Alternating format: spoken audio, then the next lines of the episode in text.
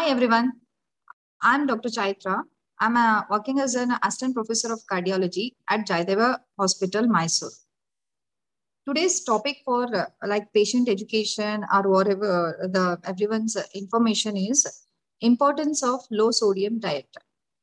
So, what is this low sodium diet?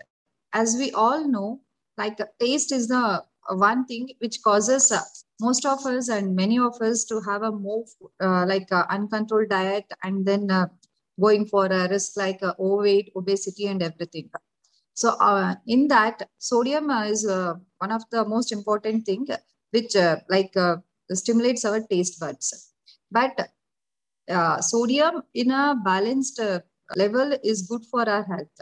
If it is too high there are risk of many conditions uh, the diseases which are related to the heart which are related to the kidney and to the brain.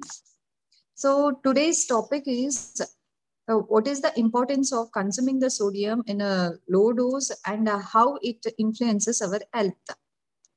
Sodium is an essential element that is naturally found in many foods. Body usually requires a small amount of sodium in the diet to control blood pressure and also blood volume. However most people consume more than the required amount of sodium. Like uh, the guideline says that the required amount of sodium uh, per day is around 2.3 grams. But people with certain medical conditions like high blood pressure with chronic kidney disease and heart problems they all benefit taking a low sodium in their diet. So how the sodium helps in our body? It helps to maintain the right balance of fluids in our body and also it helps to transmit the nerve impulses and also contraction and relaxation of the muscles. Reducing sodium in our body intake, it uh, lowers the blood pressure in people with a high blood pressure and also with a borderline high blood pressure. It also helps in preventing the collection of fluid in the lower legs and the abdomen.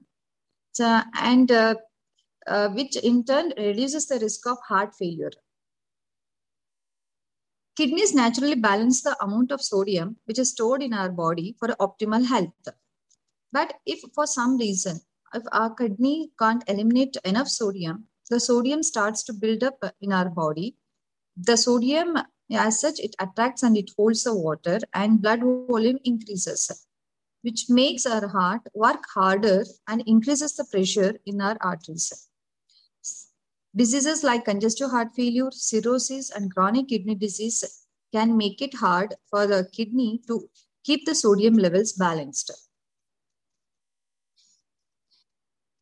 What are the benefits of taking a low sodium diet? In addition to directly reducing the blood pressure by 2 to 3 millimeter of mercury per day, or and uh, as great as around 10 millimeter of mercury over several years, it reduces the blood pressure if you are constantly taking a low sodium diet. In addition to that, it also enhances the effectiveness of the high blood pressure medications and other non-drug treatments such as weight loss. It also associated with other health benefits like reduced risk of dying from a stroke, reversal of the heart enlargement, and reduced risk of kidney stones and osteoporosis.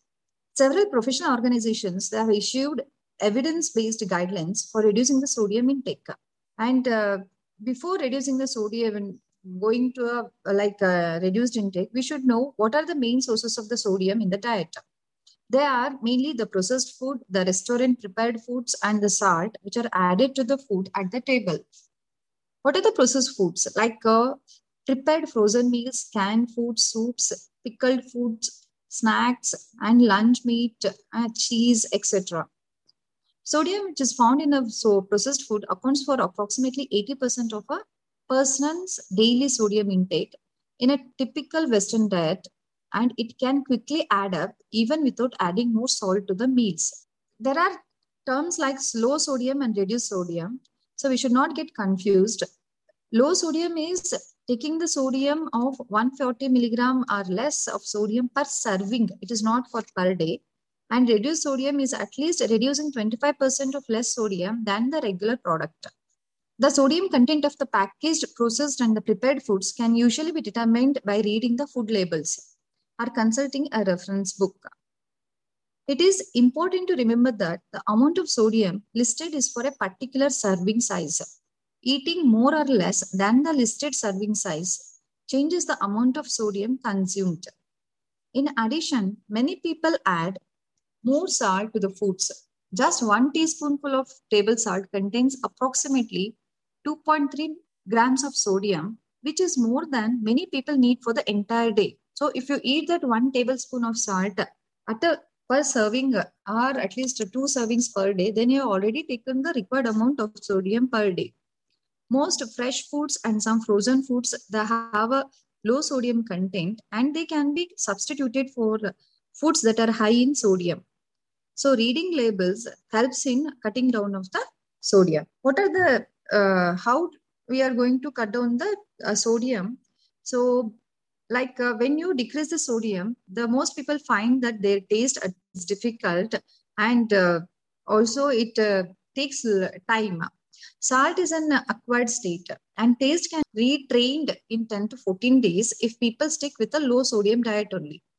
Instead of salt, you can also use other things like fresh herbs, spice blends without sodium, citrus, and flavored vinegar. Make them tasty, which are alternative to the salt shaker. It may be helpful to keep a detailed food record and add up the sodium intake. How you are going to reduce the sodium intake?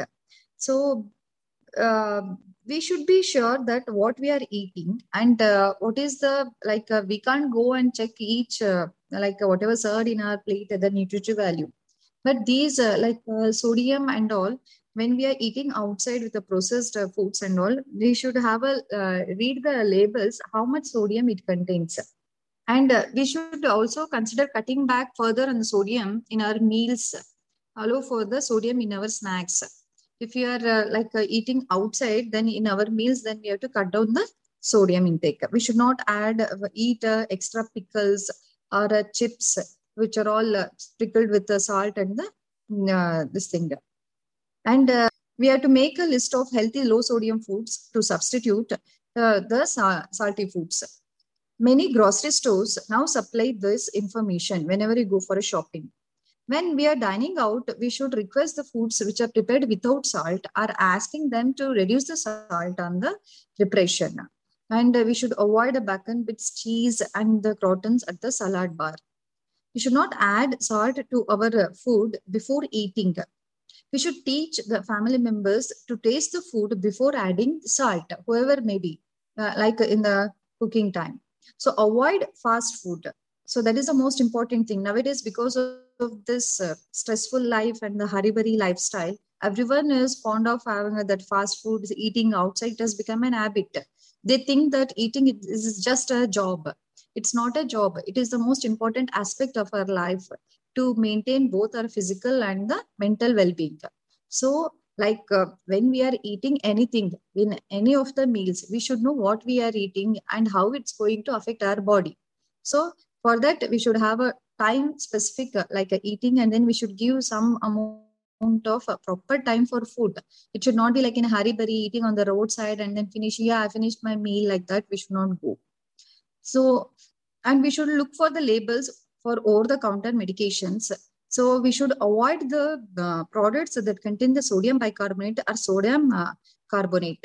The most common uh, sodium bicarbonate what we use in our day to day the home or in cooking this is a baking soda. Uh, and uh, apart from this, uh, so the guidelines have suggested that apart from reducing the low sodium in like for treatment of the hypertension or maintaining our health, there are recommendations to use uh, foods which are good for our health. One of the aspect of that is the DASH diet, what we call. That is the dietary approaches to stop hypertension. It's a well-known intervention to treat the high blood pressure.